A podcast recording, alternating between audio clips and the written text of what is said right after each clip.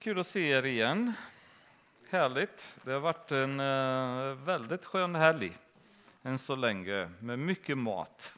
Jag älskar när jag får mat när jag kommer till kyrkan. Jag gillar mat överlag så jag tackar aldrig nej till mat i alla dess former. Vår underbara käre Herre Jesus, jag ber dig att du ska vara med oss här ikväll. Låt den här kvällen vara en skön stund tillsammans med dig. Lyssna till ditt ord, allt som har med dig att göra som kan bygga upp oss. Jag ber att din heliga Ande ska stärka oss, ska ge oss vishet, ska öppna hjärtan som behöver ta emot ditt ord och låta ordet verka. Herre, jag ber att välsignelsen av ditt ord ska börja flöda in i vår församling, Herre, att många människor ska byggas upp och växa på grund av den mat som kommer från ditt ord. Att passionen för bibelläsning, passionen för dig ska öka när vi börjar förstå dig bättre, Fader. Låt oss få komma nära dig så att i bön och ord få komma i den här underbara relationen med dig, Herre Jesus. Då vi kan höra din röst, vi kan skilja mellan din röst och andra röster och vara rätt ledade i våra beslut i våra liv. I ditt namn ber jag, Herre. Amen. Ja, då kan ni öppna, öppna till Jeremia 11 kapitel. Och ikväll är planen faktiskt att vi ska köra både kapitel 11 och 12. Så att det kommer gå lite, lite snabbare kanske än det brukar gå. Men vi ska inte, tanken är inte att vi ska slarva med det, utan eh, de två kapitlen satt så väl kopplade till varandra så jag kände att jag ville inte gärna dela på dem. Och vi kan börja läsa redan i vers 1 i kapitel 11. Detta är det ord som Herren talade till Jeremia. Han sade, hör detta förbundsord och säg till judamän och Jerusalems invånare. Säg till dem, så säger Herren Israels Gud, förbannad är den man som inte lyder detta förbunds ord som jag ålade era fäder på den dag då jag förde dem ut ur Egyptens land, denna smältugn. Jag sade, hör min röst och gör allt som jag har befallt, så ska ni vara mitt folk och jag skall vara er Gud. Jag ska då hålla den ed som jag svurit era fäder, att ge dem ett land som flödar av mjölk och honung, så som har skett. Jag svarade, ja, Amen, Herre. Vi kan stanna här då.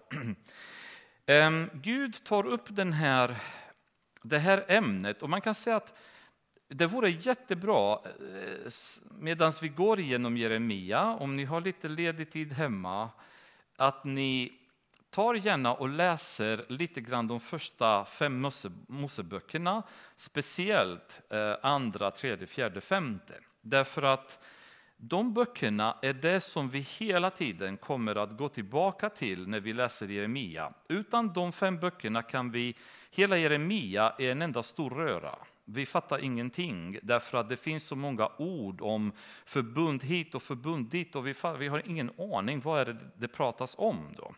Så att för att ha lite mer grund så är det inte helt fel om ni tar lite tid och plöjer lite grann genom de böckerna så att det blir lite mer familjärt. Eh, för det är precis det det handlar om här. Och man kan också tillägga att de böckerna är oerhört viktiga därför att hela Bibeln eh, grundar sig på de första fem Moseböckerna. Faktum är att femte Moseboken är den mest citerade boken av Jesus när han talar. Så de allra flesta citat som Jesus ger från eh, Bibeln är faktiskt från femte Moseboken. Så de är av väldigt stor vikt för att det, utan dem kan vi ha väldigt stora svårigheter att förstå Gamla Testamentet och mycket av även Nya Testamentet. Hebreerbrevet är omöjligt att förstå om vi inte läser eh, framförallt de första fem Moseböckerna. Och här kommer Gud och tar upp den här diskussionen som vi har mött tidigare, där han säger att gå till judamän och säg, säg till dem att jag har slutit ett förbund med dem. Och vilket förbund pratar han om här? Det är förbundet som man har gjort med Abraham redan när Abraham har lyssnat på Guds kallelse och Gud lovade Abraham att han kommer ge honom ett land och han kommer göra honom till ett stort folk. När sen judarna hamnade i fångenskap i Egypten så kommer de ut därifrån och när de kommer ut i öknen så slutar Gud återigen det här förbundet med Israel. Där Gud säger om ni kommer att leva så och så och så så ska jag välsigna er och jag ska ge er ett land där det flödar mjölk och honung. Ni ska vara mitt folk och jag ska vara er Gud. Och det ska bli den här underbara relationen. Men om ni inte håller er till det förbundet, om ni börjar tillbe falska gudar, om ni vänder mig ryggen och så vidare, då kommer jag också vända mig ryggen mot er och ni kommer bli förbannade. Och det är ju, det är ju just det förbundet det pratas om. I femte Moseboken, 27 kapitlet, eh, Mose eh, i slutet av sitt liv, han drar upp hela lagen för, för Israel innan de ska gå in i Kanaan. Han vet att han inte får gå in i Kanaan. Han gjorde ett, ett fel i öknen, att eh, vid Meriba, istället för att tala till klippan så slog han i klippan. Ehm, och förresten, vet ni varför det var så allvarlig synd? Om vi gör bara en parentes när vi ändå är där.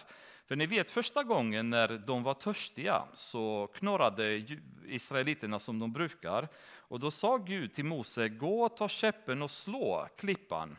Och han gjorde det och så kom det vatten. Och när andra gången de knorrade, de var törstiga, då säger Gud till honom, gå och tala till klippan. Men Mose han går och slår klippan som han gjorde första gången. Och Gud blir vred med honom på grund av detta och, och eh, som straff så får han inte gå in i Kanans land. Ehm, och den klippan symboliserar Jesus, vi vet ju tolkningen från Nya Testamentet då. Och första gången när Jesus blev korsfäst så blev han slagen.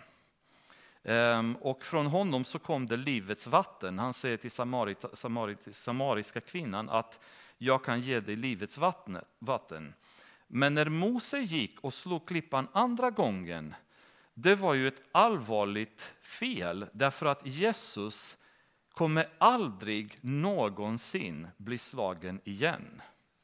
Han har blivit slagen bara en gång och han har korsfästs. Därefter så är han aldrig någonsin, never, ever, ever, ever slagen again. Liksom. Lite swinglish där. Men det är, ju, det är ju bara en känsla för oss också att förstå vilken position vi har i Jesus. Jesus är inte den som hänger på korset länge som är slagen, utan han är den som sitter på tronen nu i himlen. Det är han som kontrollerar hela världen, det är han som bestämmer, det är han som styr. Och därför var Mose handling så allvarlig i Guds ögon att han slog klippan andra gången. För det finns ingen andra gång då Jesus kommer någonsin bli slagen igen. Det var bara en liten parentes.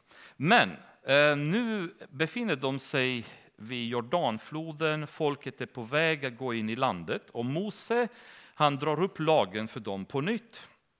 Och han säger till dem, när ni kommer in i landet, så när ni eh, kommer till, till eh, ett område där det fanns ett berg som heter Ebal och Gerizim, det var två berg med en stor dal emellan, så ungefär 1,6 kilometer bred dalen. På ena sidan dalen så är berget Ebal, på andra sidan dalen är berget Gerizim.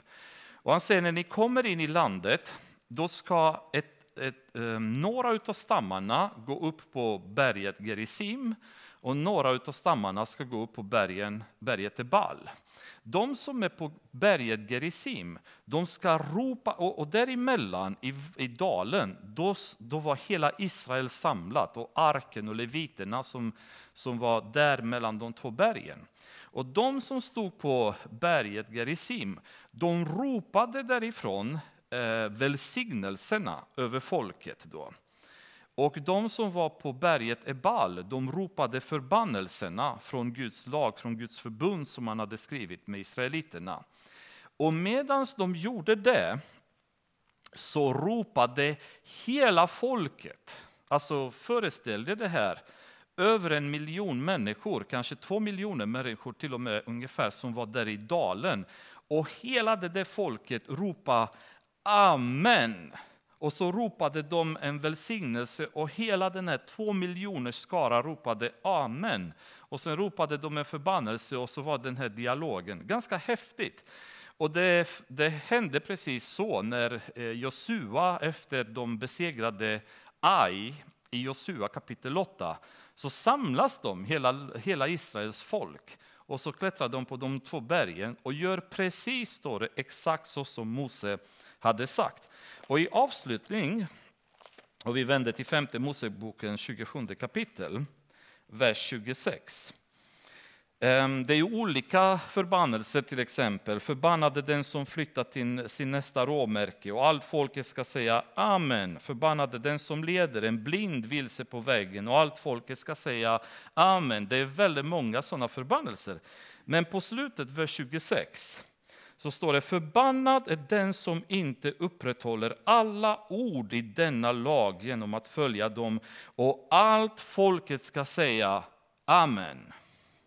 Och allt folket i Josua kapitel 8 sa Amen.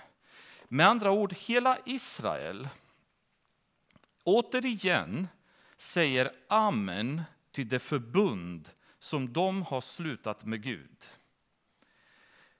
Därför nu i Jeremia i kapitel 11 säger Gud till honom Säg till dem, så säger Herren Israels Gud, förbannade den man som inte lyder detta förbundsord som jag ålade era fäder på den dag då jag förde dem ut ur Egyptens land, denna smältugn. Jag sade, hör min röst och gör allt som jag befallt, så ska ni vara mitt folk och jag skall vara er Gud. Jag ska då hålla den ed som jag har svurit era fäder, att ge dem ett land som flödar av mjölk och honung, så som har skett. Med andra ord, Gud säger till, till Jeremia, jag har hållit min del av förbundet, jag har lett folket in i landet, jag har gjort min del. Ehm, och Jeremia svarar, ja, amen Herre. På samma sätt som hela Israel i, Jeremia, i Josua kapitel 8 ropar som folk amen, så säger Jeremia också när han hör det här förbundet, så, så, så ropar han direkt Amen Herre. Alltså det är automatiskt, liksom. det är klart, det är så det är. Det, det är ju det vi vill.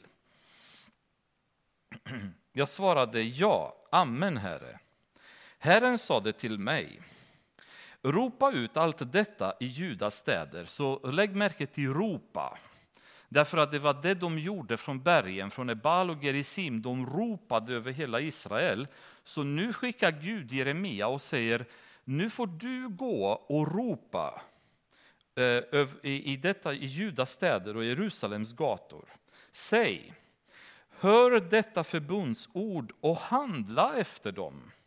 Ty från den dag då jag förde era fäder ut ur Egyptens land och ända till denna dag har jag förmanat dem gång på gång och sagt, hör min röst. Men de lyssnade inte och vände inte örat till utan följde var och en sitt onda och hårda hjärta. Därför lät jag, lät jag komma över dem allt vad jag hade sagt i det förbund som jag befallde dem att hålla, men som de inte höll. Så Gud gör det väldigt klart här att brottet i förbundet skedde från Israels håll. Eh, och som resultat av det, de förbannelser som uttalades över Israel hade skett. De hade blivit eh, besegrade av andra makter. De hade levt i eh, massa problem, misär och synden hade ökat in i landet. Skördar hade blivit förstörda, kriminalitet hade ökat. Och allt detta var det som Gud hade varnat om att det kommer hända om ni inte håller er till mitt förbund. Och samma har Gud varnat oss ehm, att det kommer hända en massa saker över jorden. Jorden kommer bli straffad på grund av synden genom översvämningar, genom naturkatastrofer, genom sjukdomar. Men vågar någon av er gå idag och säga att coronan som vi upplever idag är ett straff från Gud? Även, även kyrkor kommer säga att eh, nej, men vi kan inte riktigt säga det, vi, vi vet ju inte riktigt. Eh, det kan bara vara något annat. Vi får inte vara så fanatiska och, och, och tro sådana saker. Vi får inte tro att, att orkanen Katrina i USA var straffet för att de ville ha homosexuella, världens största homosexuella parad där, utan det var bara en ren tillfällighet. Vi, kan inte, vi måste vara väldigt försiktiga som kristna och inte dra för för hårt åt det hållet. Eller hur? Ni har hört det resonemanget. Och, och, och media anser att vi är domedagsprofeter och vi är fanatiker och vi fattar ingenting. Men det som händer i världen idag är det som Gud har sagt, det kommer att hända. Som resultat av världens synd. Att asiatiska länderna, som är några av de mest idolatriska länderna i hela världen, vi ständigt drabbade av översvämningar, jordbävningar, är det ingen som noterar att det inte bara är en tillfällighet. Det finns en Gud som styr hela världen och han har kontroll. Det händer ingenting, det är inte en sparv som ramlar till marken utan att Gud har koll. Och tror vi att allt detta sker bara utav ren tillfällighet och att det som Gud har sagt att det kommer bli straff över jorden för det beteendet som synden har orsakat inte händer. Jesus själv har sagt i sista tiderna kommer dessa saker hända. Eh, däremot så ska vi inte bli oroliga. Vi ska veta att det är ju i Guds plan. Han har just en, han har koll. Vi behöver inte vara stressade och agiterade. Ehm, men, men det finns en klar koppling mellan synd och effekterna av synden i världen som Gud väldigt tydligt har sagt. Och jag tror det var samma sak de Israel, de kopplade inte det. Fast profeterna var där igång och sa det hela tiden att ni måste omvända er för synden orsakar det här slaveriet är orsakat av synd. Israel har fallit till assyrierna på grund av synd. Nej, det är säkert, ni är galningar, ni fattar ingenting. Det var säkert samma resonemang då som det är idag.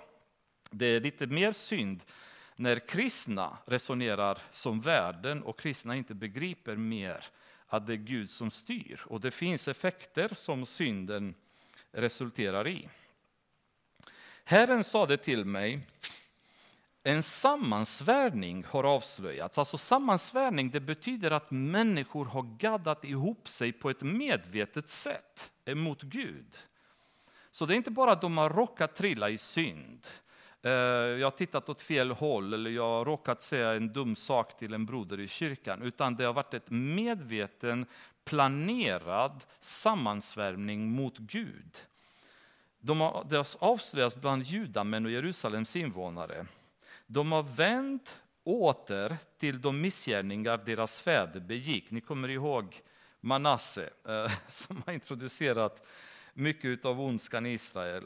De har inte velat höra mina ord, utan har följt andra gudar och tjänat dem. Israels och judahus har brutit det förbund som jag slöt med deras fäder. Därför säger Herren så. Se, jag ska låta en olycka drabba dem som de inte ska kunna komma undan.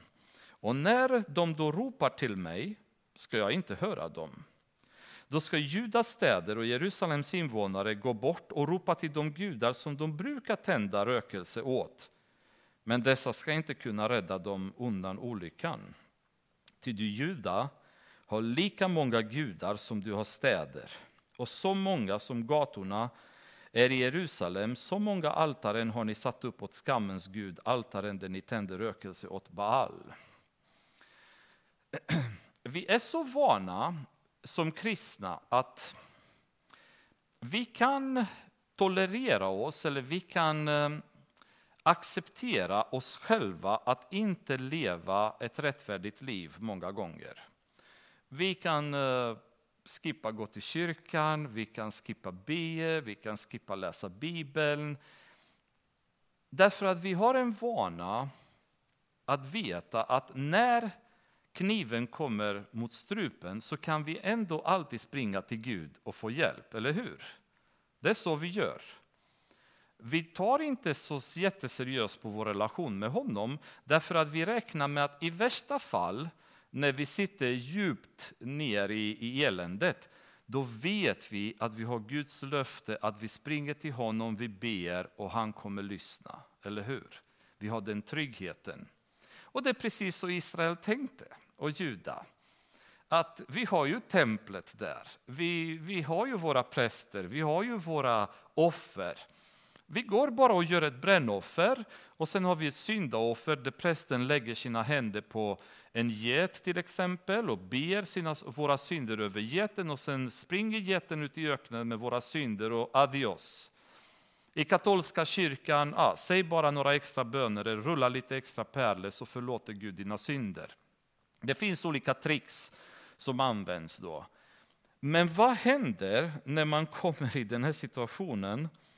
När Gud säger en olycka kommer att komma över dem och när de ropar till mig ska jag inte höra dem. Räknar vi med att Guds tålamod är verkligen oändlig? Eller kan det vara så att det finns tillfällen då Gud kommer säga jag hör vad du säger, men jag tänker inte lyssna. Nu är det dags för dig att ta konsekvenserna av din synd. En sån situation hade vi med David efter han syndade med Batsheba och eh, han fick veta eh, vad som kommer hända så gick han och ropade till Gud och bad om förlåtelse och Gud förlät honom. Men hans son dog.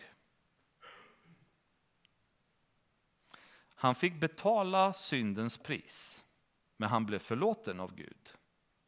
Så om vi tror att vi kan verkligen vara säkra på att vi kan leva syndigt och om vi råkar bli sjuka så går vi till Gud, vi kommer till kyrkan, vi blir smorda med olja och så pang så blir vi friska. Det är ju, tror jag, ganska så vågat att tro det, måste jag säga. Därför att vi kan bli förlåtna för våra synder, men resultatet av vår synd kan vi fortsätta dras med. Och vad Gud kräver, det är total ehm, så att säga, överlåtelse till honom. Han vill ha oss 100% till sig.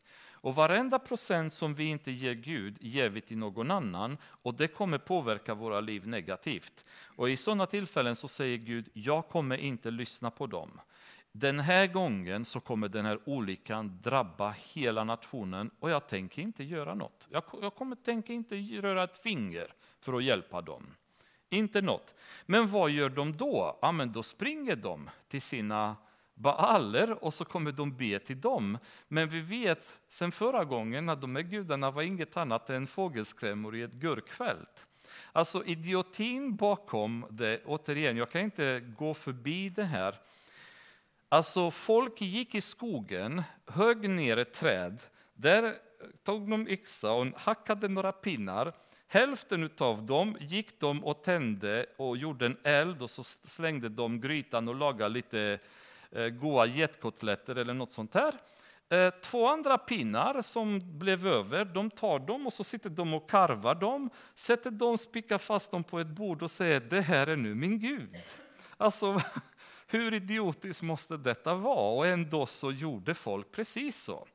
Samma ved som de slängde i elden och kokade eh, gryta på, samma ved så tog de och sen tillbad och skapade en hel religion, en hel nation ska ledas efter det.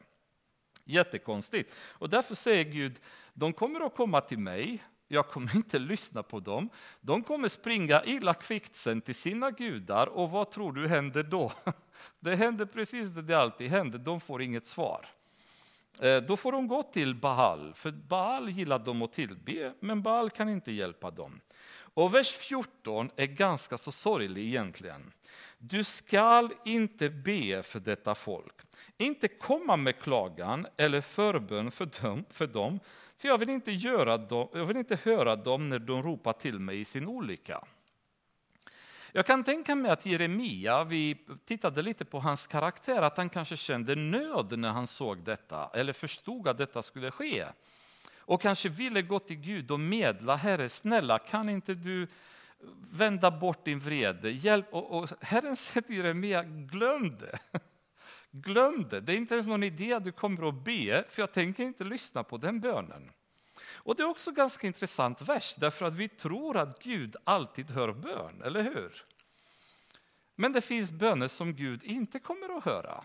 Det finns människor som Gud har tagit ett beslut kring. Ehm, jag tror att vi kan be människor till frälsning, ibland helt meningslöst. Det finns vissa människor vars öde är seglat. Däremot så tror jag det är väldigt viktigt när vi ber människor till frälsning att vi lyssnar till heliga andens ledning. Lite grann som Gunilla sa i morse när hon satt på, på tåget och Gud säger till henne, till henne, tala till den här människan att jag älskar honom. Lite grann den känslan av att pejla in var leder heliga anden oss? Vem ska vi prata med? Vem ska vi be för? Så att vi inte håller på och jobbar på ställen där Gud säger det, glöm det, det där tänker inte jag göra något. Deras öde är bestämt. Jag vet vad jag vill göra med dem.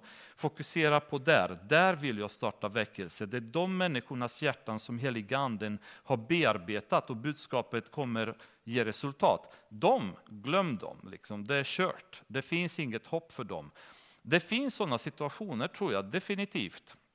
När jag var på bibelskolan så var vi så fulla av entusiasm då så eh, eh, vi tänkte att om vi ber i tro så gör Gud precis allt vi ber om. Så vi var ett gäng som hade börjat be väldigt mycket för att Michael Jackson och Madonna ska bli frälsta. Vi sa varför inte, liksom? de kan också bli frälsta. Ehm, men någonstans på vägen så kände jag personligen att nej, jag ska inte ägna mer bönetid åt detta, därför att det var en sån tydlig känsla att Gud säger det är kört. Det är bättre, bättre jag går och fokuserar på andra människor och ber för dem istället, för här kommer inte hända någonting. Michael Jackson är borta, jag vet inte om han han bli frälst innan han tog Propofol och söv ihjäl sig. Då. Madonna hon lever fortfarande, men det verkar gå åt fel håll och inte åt rätt, så vi får se. Men eh, jag tror väldigt mycket att vi eh, bör fokusera våra böner i samspel med helig ande, att man verkligen är lyhörd åt vilket håll helig anden vill leda oss. Men det kräver visserligen att vi har en nära relation med honom. Annars kan det vara lite svårt.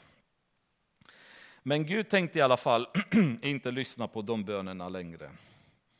Vad har min älskade att göra i mitt hus då hon gör så många skamliga gärningar? Kan det heliga offerköttet skaffa bort din olycka från dig? Då kunde du jubla. Ett grönt olivträd, vackert och med härliga frukter. Så kallade Herren dig. Men nu har han med ett väldigt dån satt eld på det trädet så att dess grenar förstörs. Ja, Herren Sebaot, som planterade dig, har uttalat olika över dig på grund av den ondska som Israel och Judas hus har bedrivit för att väcka min vrede genom att tända rökelse åt Baal.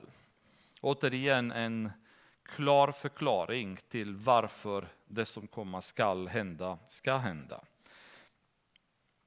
Herren uppenbarade för mig och jag fick veta det. Du lät mig se vad de hade för sig. Själv var jag som ett oskyldigt lamm som leds bort för att slaktas. Jag visste inte att de tänkte ut onda planer, planer mot mig. Låt oss fördärva trädet med dess frukt, låt oss utrota honom ur de levandes land så att man inte mer kommer ihåg hans namn. Men Herren Sebaot är en rättvis domare som prövar hjärtan och njurar. Låt mig få se din hämnd på dem, ty för dig har jag lagt fram min sak. Därför säger Herren så om Anatots män som står efter ditt liv och säger, profetera inte i Herrens namn om du inte vill dö för vår hand. Därför säger Herren Sebaot så, så jag ska straffa dem. Deras unga män ska dö genom svärd och deras söner och döttrar ska dö genom hunger. Ingen ska bli kvar av dem, ty jag ska låta olycka drabba Anatots män. Hela den här biten har att göra med att ehm, Anatot var byn där Jeremia kom ifrån, om ni kommer ihåg i början på Jeremia, då, fem kilometer ungefär utanför Jerusalem. Så hans eh, by eh, bor, kan man säga, de hade gaddat ihop sig mot Jeremia och i princip bad honom att hålla tyst, annars kommer de döda honom. då.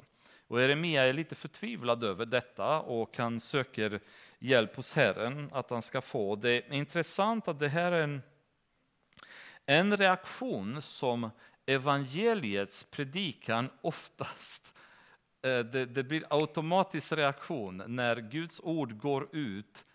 Motreaktionen är hot, det är dödshot, det är attacker.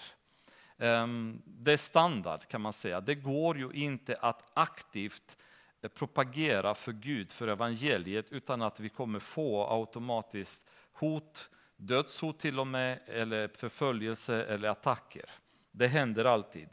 När Petrus och Johannes i Apostlagärningarna 4 var ute och botade mannen vid templet, då, de eh, togs sen till fånga och eh, drogs inför fariseerna och där fick de sig en avhyvling där de sa bara, vad håller ni på med? Ni håller på att stör massa, skapa massa oreda i Jerusalem. Nu får ni lugna er, annars får ni stryk i princip och ni har med oss att göra. Och Petrus och Johannes de tittar på dem och bara eh, säger, ska vi lyssna på er eller ska vi lyssna på Gud?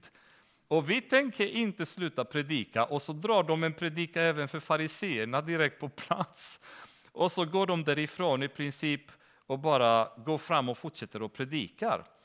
Vi får räkna med den reaktionen. Vi får aldrig skrämmas av det, därför att det är den normala reaktionen som världen alltid har för oss när vi börjar predika evangeliet. Och ibland så kan det vara såna direkta hot. Men ibland så är det väldigt dolda hot. Och jag kan berätta för er ett hot som brukar knäcka svenska församlingar. Det är när staten säger vi drar in våra pengar. Vi ger inte bidrag till er församling längre. Oh, då går det kalla kårar genom svensk kristenhet. Hur ska vi klara oss utan statens pengar? Kommer vår församling kunna överleva finansiellt utan att vi gör en pakt med djävulen för att kunna överleva? Är det verkligen värt att vi fortsätter och är så intensiva och så Eh, bibeltrogna på bekostnad att vi förlorar våra vigselrätt för vår pastor? Att vi förlorar bidraget från staten? Vi kanske behöver tänka om. Vi kanske ska vara lite smidigare. Vi kanske ska inte vara så konfronterande så provocerande med vårt budskap. För det går ändå att predika evangeliet utan att behöva vara så övertydlig så att vi kommer i kläm med myndigheterna. Och då behåller vi vårt bidrag också. Och då har vi de där pengarna för att finansiera vår verksamhet. Det är inte samma hot. Det är inte att de kommer genom dörren med insatsstyrkan och släppa, dem in i fäng- eh, släppa oss in i fängelse. Jag tror att det där skulle de flesta av oss klara av faktiskt, för det blir så tydligt att oj, vi får lida för Jesus, vad häftigt. Men att ta våra bidrag, oh, det är mycket besvärligare. I USA hade Gavin Newsom nu hotat att han kommer släcka elektricitet och vatten för de kyrkor som fortsätter att samlas trots lockdown, trots förbudet på grund av corona.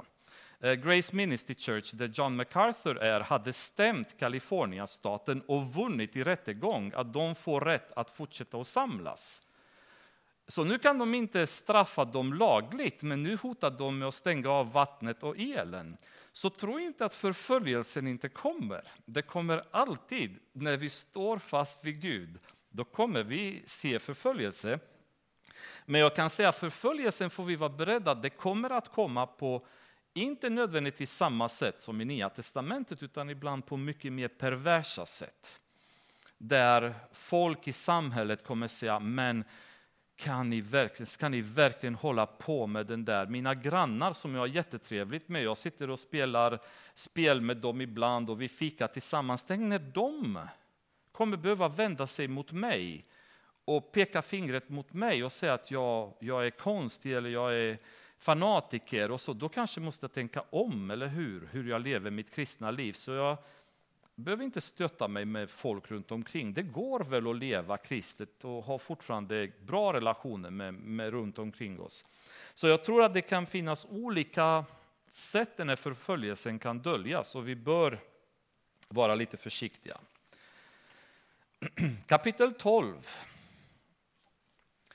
Rättfärdig är du, Herre, när jag vill gå till rätta med dig. Ändå måste jag tala med dig om dina domslut. Den här versen är ju bara för underbar. Man skulle kunna ha ett långt, långt bibelstudium bara vers 1 i kapitel 12. För Jeremia inleder sig väldigt respektfull och säger Rättfärdig är du Herre när jag vill gå till rätta med dig. Men jag, jag måste ändå tala med dig om dina beslut.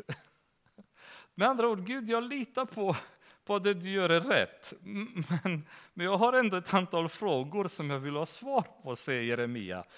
Och jag tycker det är väldigt, väldigt, väldigt fascinerande eh, eftersom det är ett väldigt respektfullt sätt att, att ta upp det med Gud. Därför att vi kan ju alltid ställa frågan varför i vår relation med Gud. Det är inte förbjudet att vi frågar varför. När saker och ting händer som vi inte kan förstå, när motståndet är, är hårt, när vi går igenom prövningar, så kan vi kanske ibland gå till Gud och ställa frågan varför? Jag, jag vet att Gud är rättfärdig, jag vet att Gud vill väl, men jag ibland inte förstår och då kan jag gå till Gud och säga, Herre, varför? Men vad, vad vi aldrig får göra, det är att eh, dåraktigt anklaga Gud, eller anklaga Gud överhuvudtaget. Det står om Jobb i första kapitlet, vers 22. Efter allt som hade hänt med honom och förlorat allt, det står vid allt detta syndade inte Jobb. Han kom inte med någon anklagelse, anklagelse mot Gud. Och det är lite tråkigt därför att i originaltexten så står det ingen dåraktig anklagelse. Um, därför att det är faktiskt dåraktigt att anklaga Gud. För att anklaga Gud, det är ju en synd. Att förbanna Gud eller anklaga Gud, det är en synd. Och det står om Jobb att det där hade han inte gjort. Men däremot, nyckelordet i hela Jobbboken är just varför. Han frågar Gud så många gånger, varför? Varför måste jag gå igenom det här? Varför hände detta mig? Då? Och det är en fråga som man ställer många gånger. Och jag kan säga för min del så har jag en stark tro att Gud är rättvis. Och jag har en stark tro att Romarbrevet 8.28 gäller alltid. Att Gud vänder alltid till det bästa, allting till det bästa för dem som älskar honom. Det tror jag blint på. Ehm, jag försöker inte ens att ställa frågan varför faktiskt. Jag upplever att det är lite respektlöst att ställa den frågan till Gud. Ehm, men jag tror väldigt bestämt att allting är till det bästa för mig. Men däremot så är det väldigt många gånger då jag inte förstår saker. Hela den här frågan om, om Gud är god, varför tillåter han små barn att dö i cancer? Liksom det, jag tror inte det är någon av oss, hur mycket vi än spekulerar, som kan ge ett vettigt, hundraprocentigt klart och välbeprövat svar till en sån fråga. Men det jag kan säga är att jag vet att Gud är god. Jag vet att Gud är rättvis.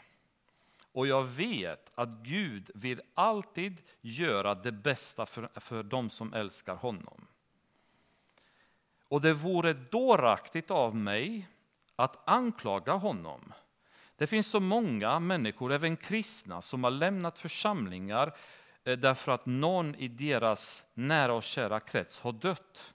Och de anklagar Gud för det och säger att de, jag vill inte ha med honom att göra mer. Det är dåraktigt. Det är dumt att göra det. Gud gör vad han vill egentligen och vi har ingen rätt att ifrågasätta honom. Det intressanta är att det finns flera tillfällen i Bibeln när detta görs och detta är också ett av dem. För Jeremia säger så här, ändå måste jag tala med dig om dina domslut. Varför lyckas de ogudaktiga så väl? Varför lever alla trolösa så trygga? Du planterar dem och de slår rot, de växer och bär frukt. Nära är du i deras mun men långt borta från deras innersta.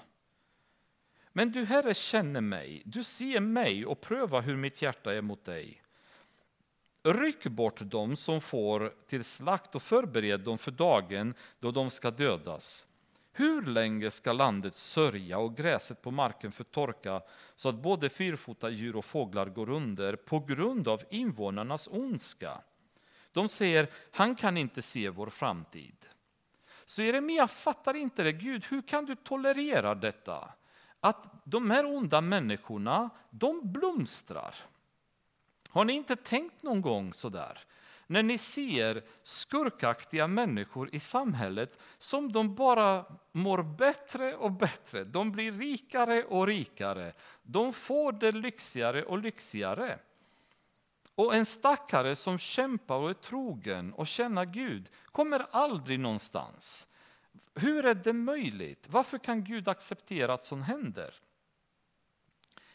Det intressanta är återigen att varenda gång de här frågorna har ställts i Bibeln, om det är Jobb, om det är Jeremia, eh, Paulus pratar i, eh, i Romarbrevet 9 till exempel. Vi kan läsa för då har vi lite nya, nytestamentalisk kontext också. Ehm, Romarbrevet 9, vers eh, 13 kan vi börja läsa från. Det står ju skrivet, Jakob älskade jag, men Esau hatade jag. Vad ska vi då säga att Gud är orättfärdig? Naturligtvis inte. Så här pratas det om hur Gud hade valt Jakob men hatade Esau. Och, och då skulle människans reaktion vara, men det här är orättvist. Men Paulus säger, nej det är det inte. Men då, då är det frågan, men hur kan Gud vara så här? Och jag kan säga att jag har inget svar på det. Därför att varenda gång den här frågan har ställts i Bibeln, svaret som kommer från Gud är och vem är du att ställa frågan? Och det tar det slut. Det blir inga mer förklaringar. Med vilken rätt kommer du och ifrågasätter mig? Svarar Gud tillbaka. Han säger det till Jobb. Har du har du skapat himlen? Har du sträckt ut stjärnorna? Har du gjort att vindarna blåser? Och han går i kapitel efter kapitel och förklarar vad Gud har skapat. Och då säger han till Jobb, och så kommer du och ifrågasätter vad jag gör. Har du bättre koll än mig? Och när du ser allt det här som jag har gjort, varför måste du ens komma och ställa en fråga? Och Paulus han gör det ännu klarare i samma kapitel vers 19, då säger han, nu säger du kanske till mig, varför förebrår han oss då? Vem kan stå emot hans vilja? Men du människa, vem är du som går till rätta med Gud? Inte kan väl den som formas säga till den som formade, varför gjorde du mig sådan? Har inte krukmakaren den rätten över leret att av samma klump göra ett kärl för hedrande användning och ett annat för mindre hedrande. Så om Gud är krukmakaren och han väljer att skapa oss för olika ändamål, med vilken rätt kan jag komma till honom och säga men jag vill inte vara en blomstervas, jag vill vara en soppskål. Och definitivt vill inte jag vara en toalett, jag vill vara något annat. Men med vilken rätt kan jag komma till Gud när Gud har skapat allt detta och allting hänger ihop på ett fantastiskt och underbart sätt, säger David i psalmerna. Och tror att Gud plötsligt har gjort ett misstag i hur han agerar i mitt liv eller i Israels liv. Så det är, ju, det är en väldigt intressant fråga. Ehm, och vi kan vi kan ställa frågan varför, men vi får aldrig någonsin anklaga Gud. Vi får aldrig säga att Gud han älskar mig inte för titta, jag har blivit sjuk. Jag har eh, åkt på cancer och därför älskar Gud inte mig.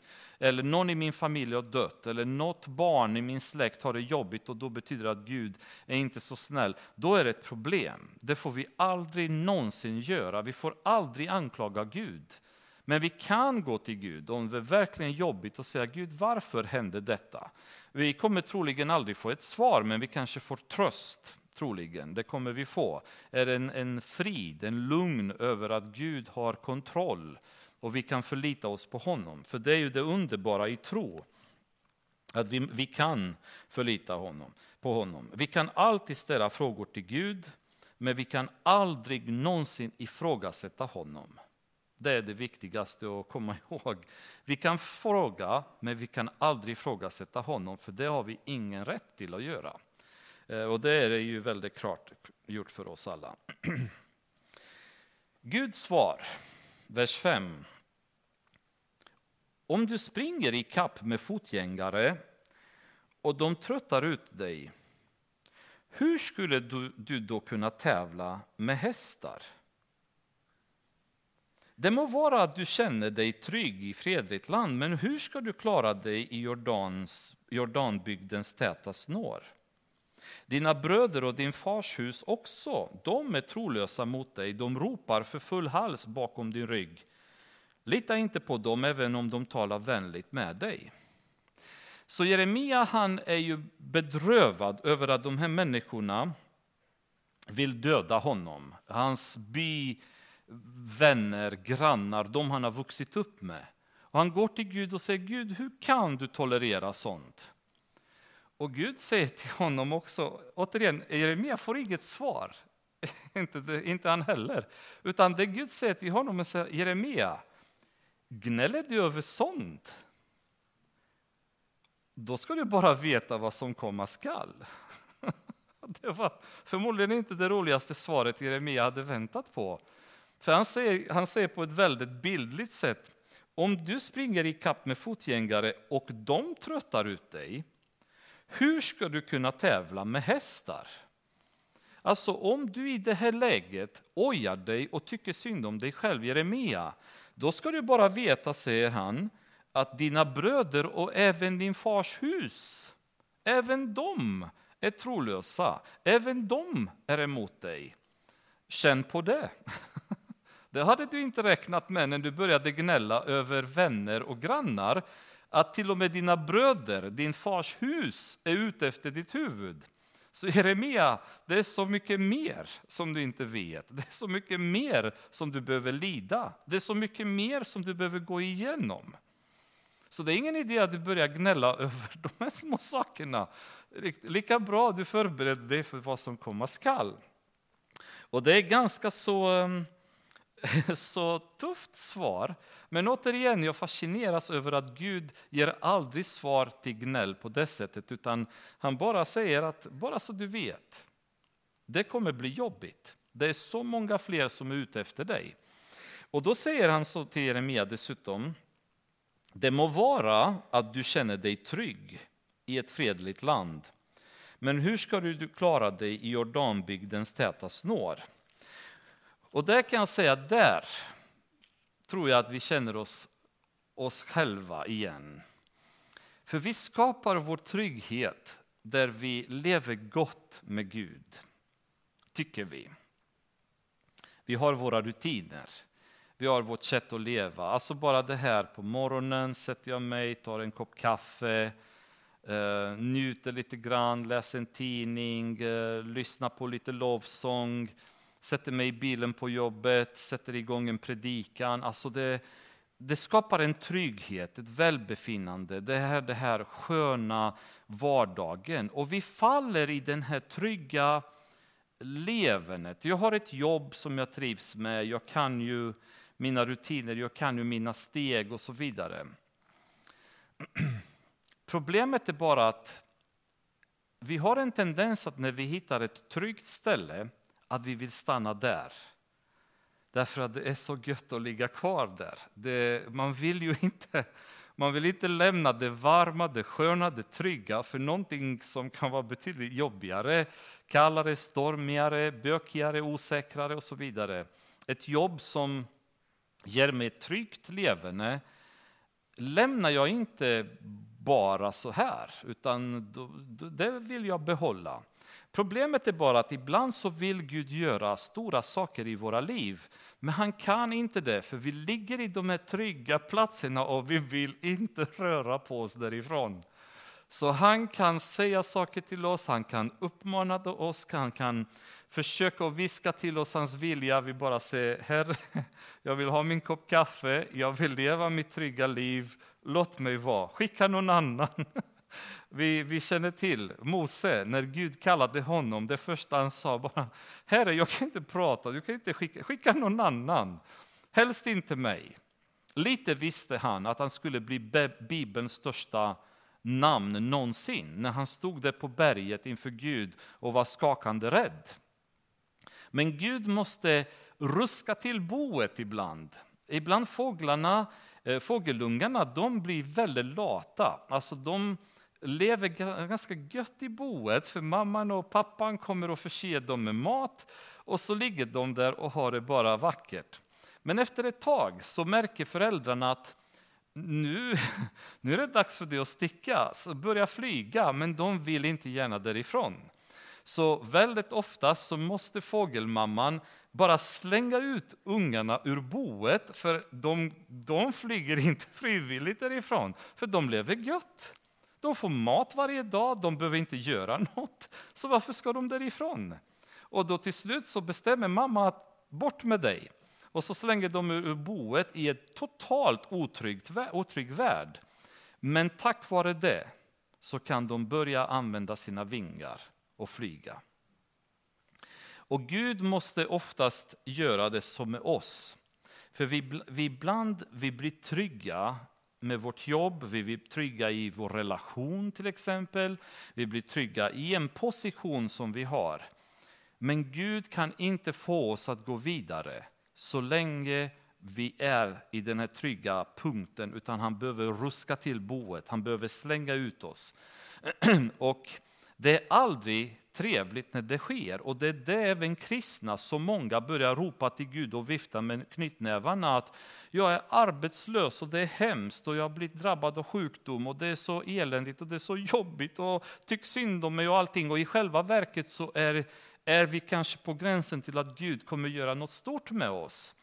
Men vi har inte förmåga att acceptera det, utan vi vill bara springa tillbaka till det trygga. Det är den naturliga, naturliga reaktionen.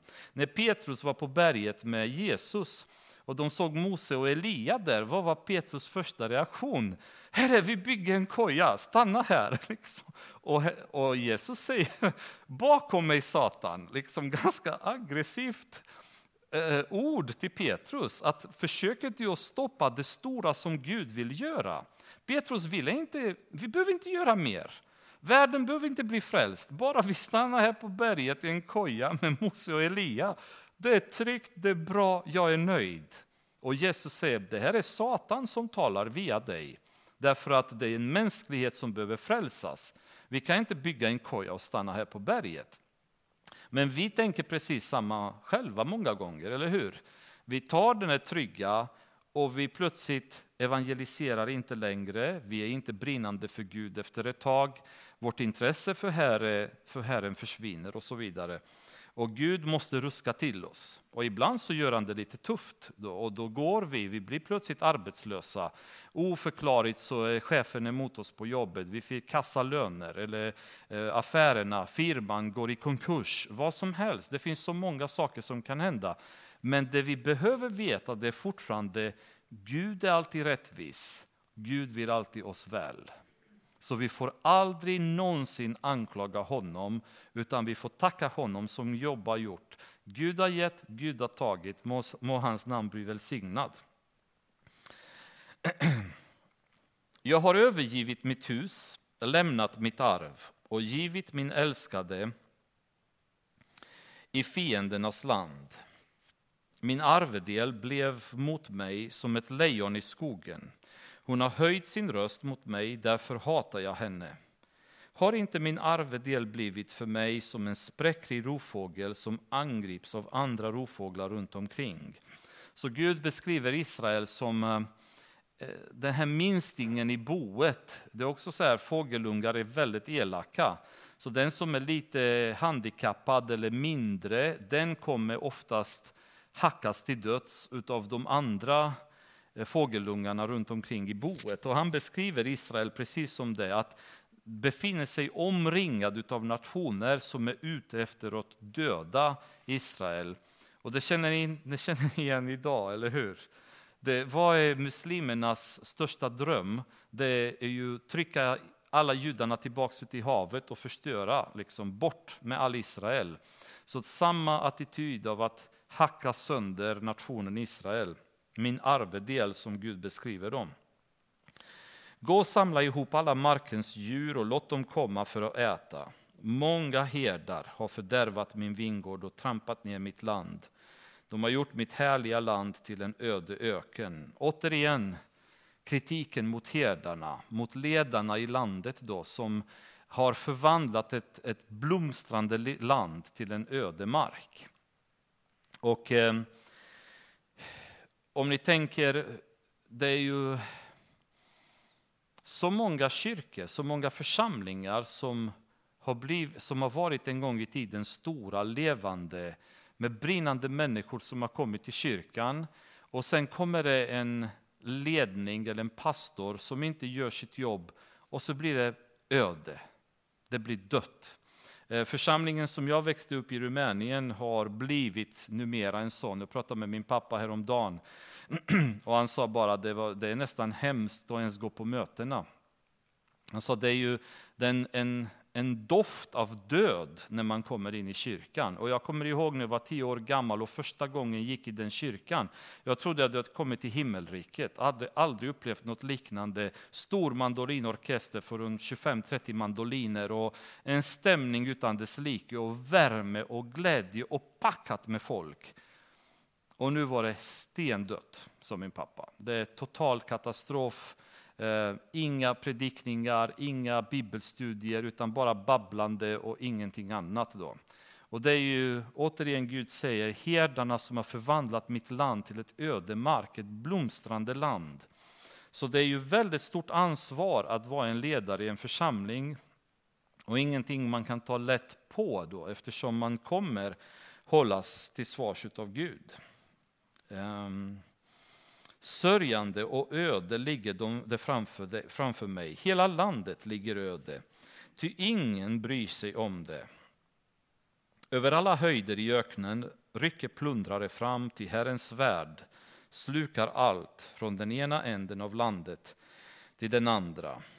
Ingen kan känna sig trygg. De har satt, sått vete men skördat törne. Förgäves tröttar de ut sig. Ni kommer att skämmas över er gröda på grund av Herrens brinnande vrede. Med andra ord, alla era ansträngningar, allt ni gör blir fel. Därför att utan Guds välsignelse så kan du inte räkna med att sådden växer. Du kan inte räkna med att det är um, vad ska man säga, framgång i landet och tillväxt. Det är Gud som får allting att växa. Det är Gud som välsignar allt. Jag tänkte på det när jag läste det idag. Eh, jag undrar hur många bönder i år har tackat Gud för vilket underbart skördeår det har varit. För det är Gud som ligger bakom det fina vädret, perfekt varierande mellan värme och regn, så att skördarna blir stora och goda för alla i landet. Men hur många utav befolkningen har tackat Gud för det?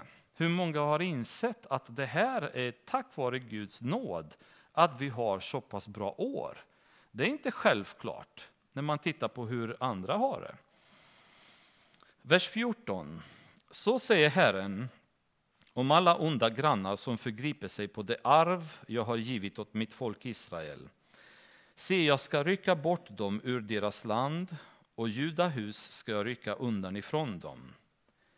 Men och det här är väldigt viktigt. Sedan jag ryckt bort dem ska jag åter förbarma mig över dem och låta dem komma tillbaka, var och en till sin arvedel. Var och en till sitt land. Om de då verkligen lär sig mitt folks vägar så att de svär vid mitt namn så sant Herren lever, liksom de förut lärde mitt folk att svära vid Baal, då ska de bli upprättade mitt ibland mitt folk. Men om de inte vill lyssna ska jag fullständigt rycka bort det folket och förgöra det, säger Herren. De här verserna är de som jag tycker är jättehäftiga, som på något sätt visar Guds hjärta genom hela alltet. Jag kommer straffa Israel, men jag kommer ta tillbaka dem. Även om de är i värdelösaste möjliga skick, så säger Gud, om de ångrar sina synder, om de kommer återigen säga så sant Herren lever, om de kommer vara lika ärliga mot mig som de är idag mot Baalerna, så kommer jag förlåta dem och jag kommer ta tillbaka dem till deras land.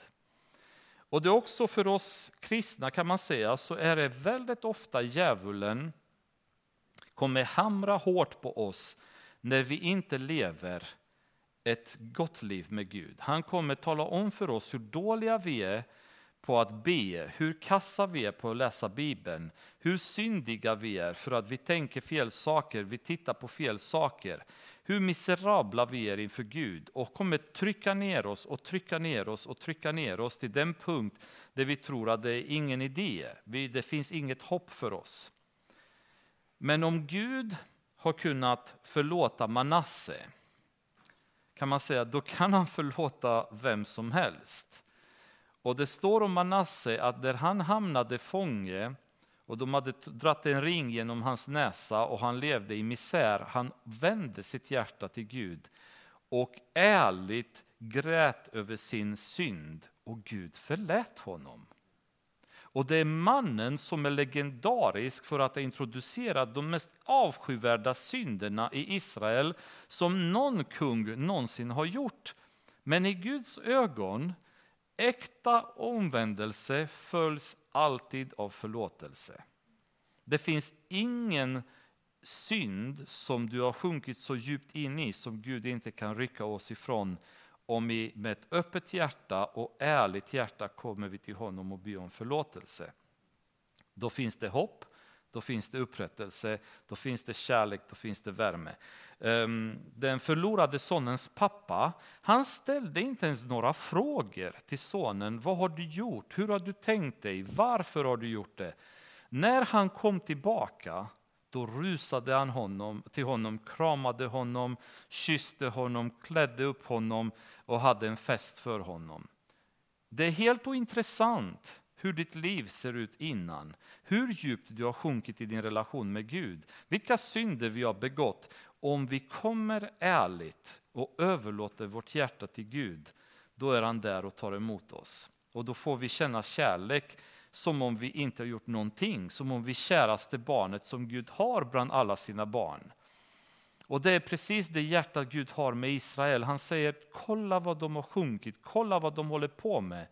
Men jag ska tala om för dig, säger han till Jeremia, jag låter de här nationerna ge sig på dem nu. Men de är fortfarande mitt folk och jag fortfarande älskar dem. Och jag tänker på det ibland idag. De som tror att Gud har vänt sitt ansikte från Israel är väldigt, väldigt illa ute. Israel är fortfarande Guds folk och han älskar dem fortfarande mycket. Och den som ger sig på Israel kommer ha med Gud att göra. Likväl församlingen, vi är ju Kristi brud. Den som ger sig på kyrkan ger sig på Jesu Kristi brud. Och Jesus Kristus är inte på korset längre, utan han sitter på tronen och styr hela världen.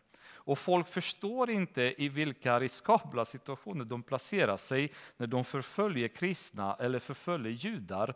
Därför att Gud fortfarande älskar Israel och vi är Kristi brud. Jag tycker det är underbart tröst att ha och veta att man har det där.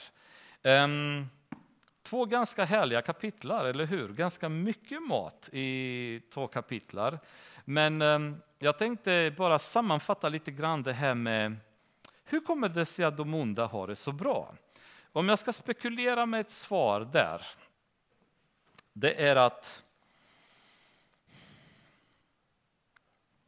när djävulen kom till Gud och tog upp jobb, så säger Gud till djävulen, har du sett min tjänare jobb? Och djävulen säger bara, amen, kom igen, det är klart att han eh, älskar dig. Du, kolla hur han har det, han är ju stenrik, han har det hur gött som helst. Men försök att ta lite av det han har, får du se, han kommer säkert eh, förbanna dig. Och Gud säger till djävulen, okej, okay, du, får, du får ta hans grejer, se vad som händer. Djävulen dödar hans barn, tar allt han äger på en dag. Jobb, han säger Gud har tagit, Gud har gett, jag välsignar honom, fortsätter vidare. Kommer djävulen nästa gång till Gud och Gud säger till honom, ser du min tjänare Jobb? Han, eh, det är ingen som är som honom och han är trogen. Och djävulen säger, ja men du vet. Och djävulen kan människans mentalitet väldigt väl.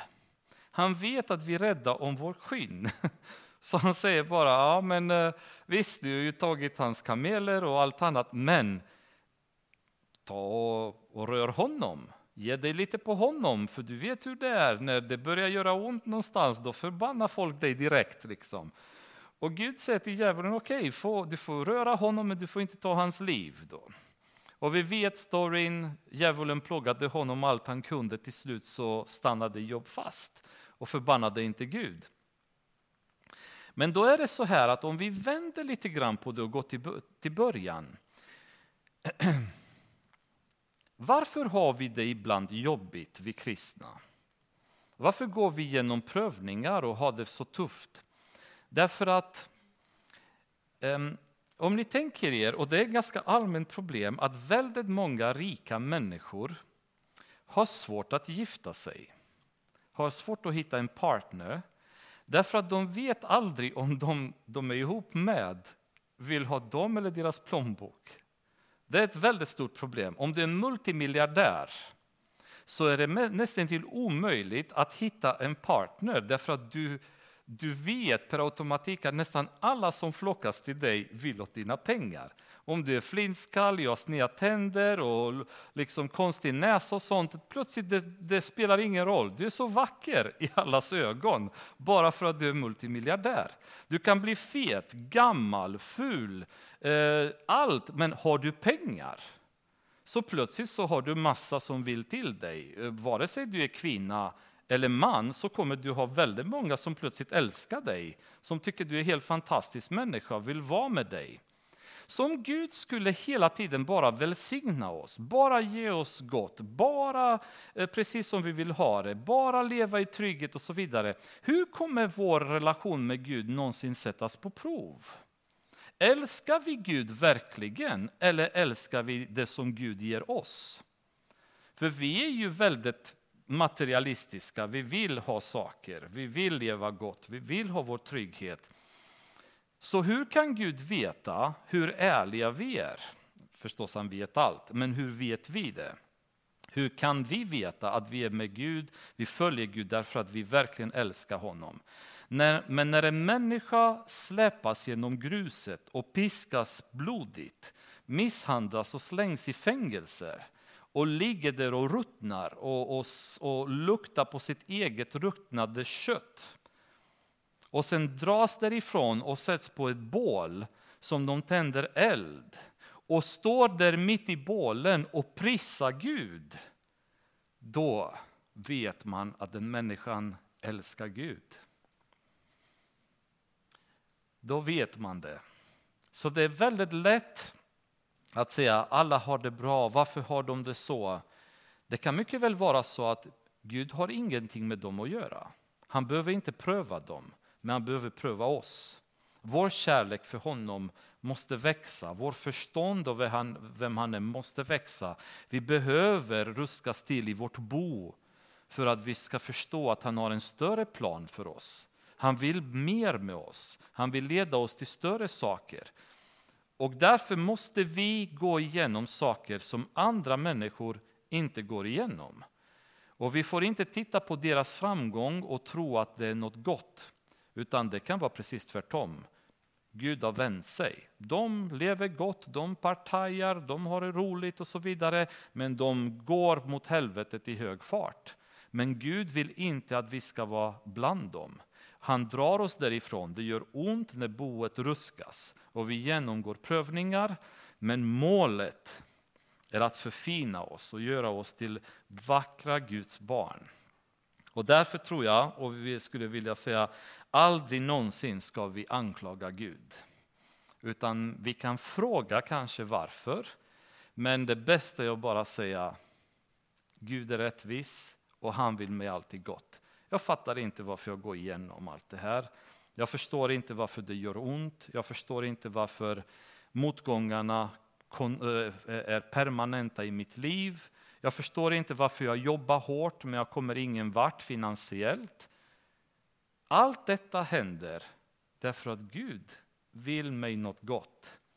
Och då litar vi på, det, på honom i tron och bara ångar på vidare och vet att en dag så kommer jag till det goda som Gud har förberett för mig. Herre Jesus, vi tackar dig för den här tryggheten av, av att veta att du älskar oss. Och ibland så glömmer vi bort det och då blir vi oroliga och då blir vi stressade och då blir vi deprimerade. Men Herre, det finns aldrig någon anledning till det så länge vi är i dig. Det finns aldrig en anledning till depression, till olycka, till sorg. Därför att i allt så finns du Jesus. Du älskar oss så mycket så du har dött för oss och då finns det ingenting som är för mycket för dig att göra för oss. Jag ber att du ska hjälpa oss att leva ödmjuk i den tron och vetskapen om att du gör alltid gott för våra liv, Herre. Du är alltid rättvis. Du gör aldrig fel. Och du styr allt, Herre.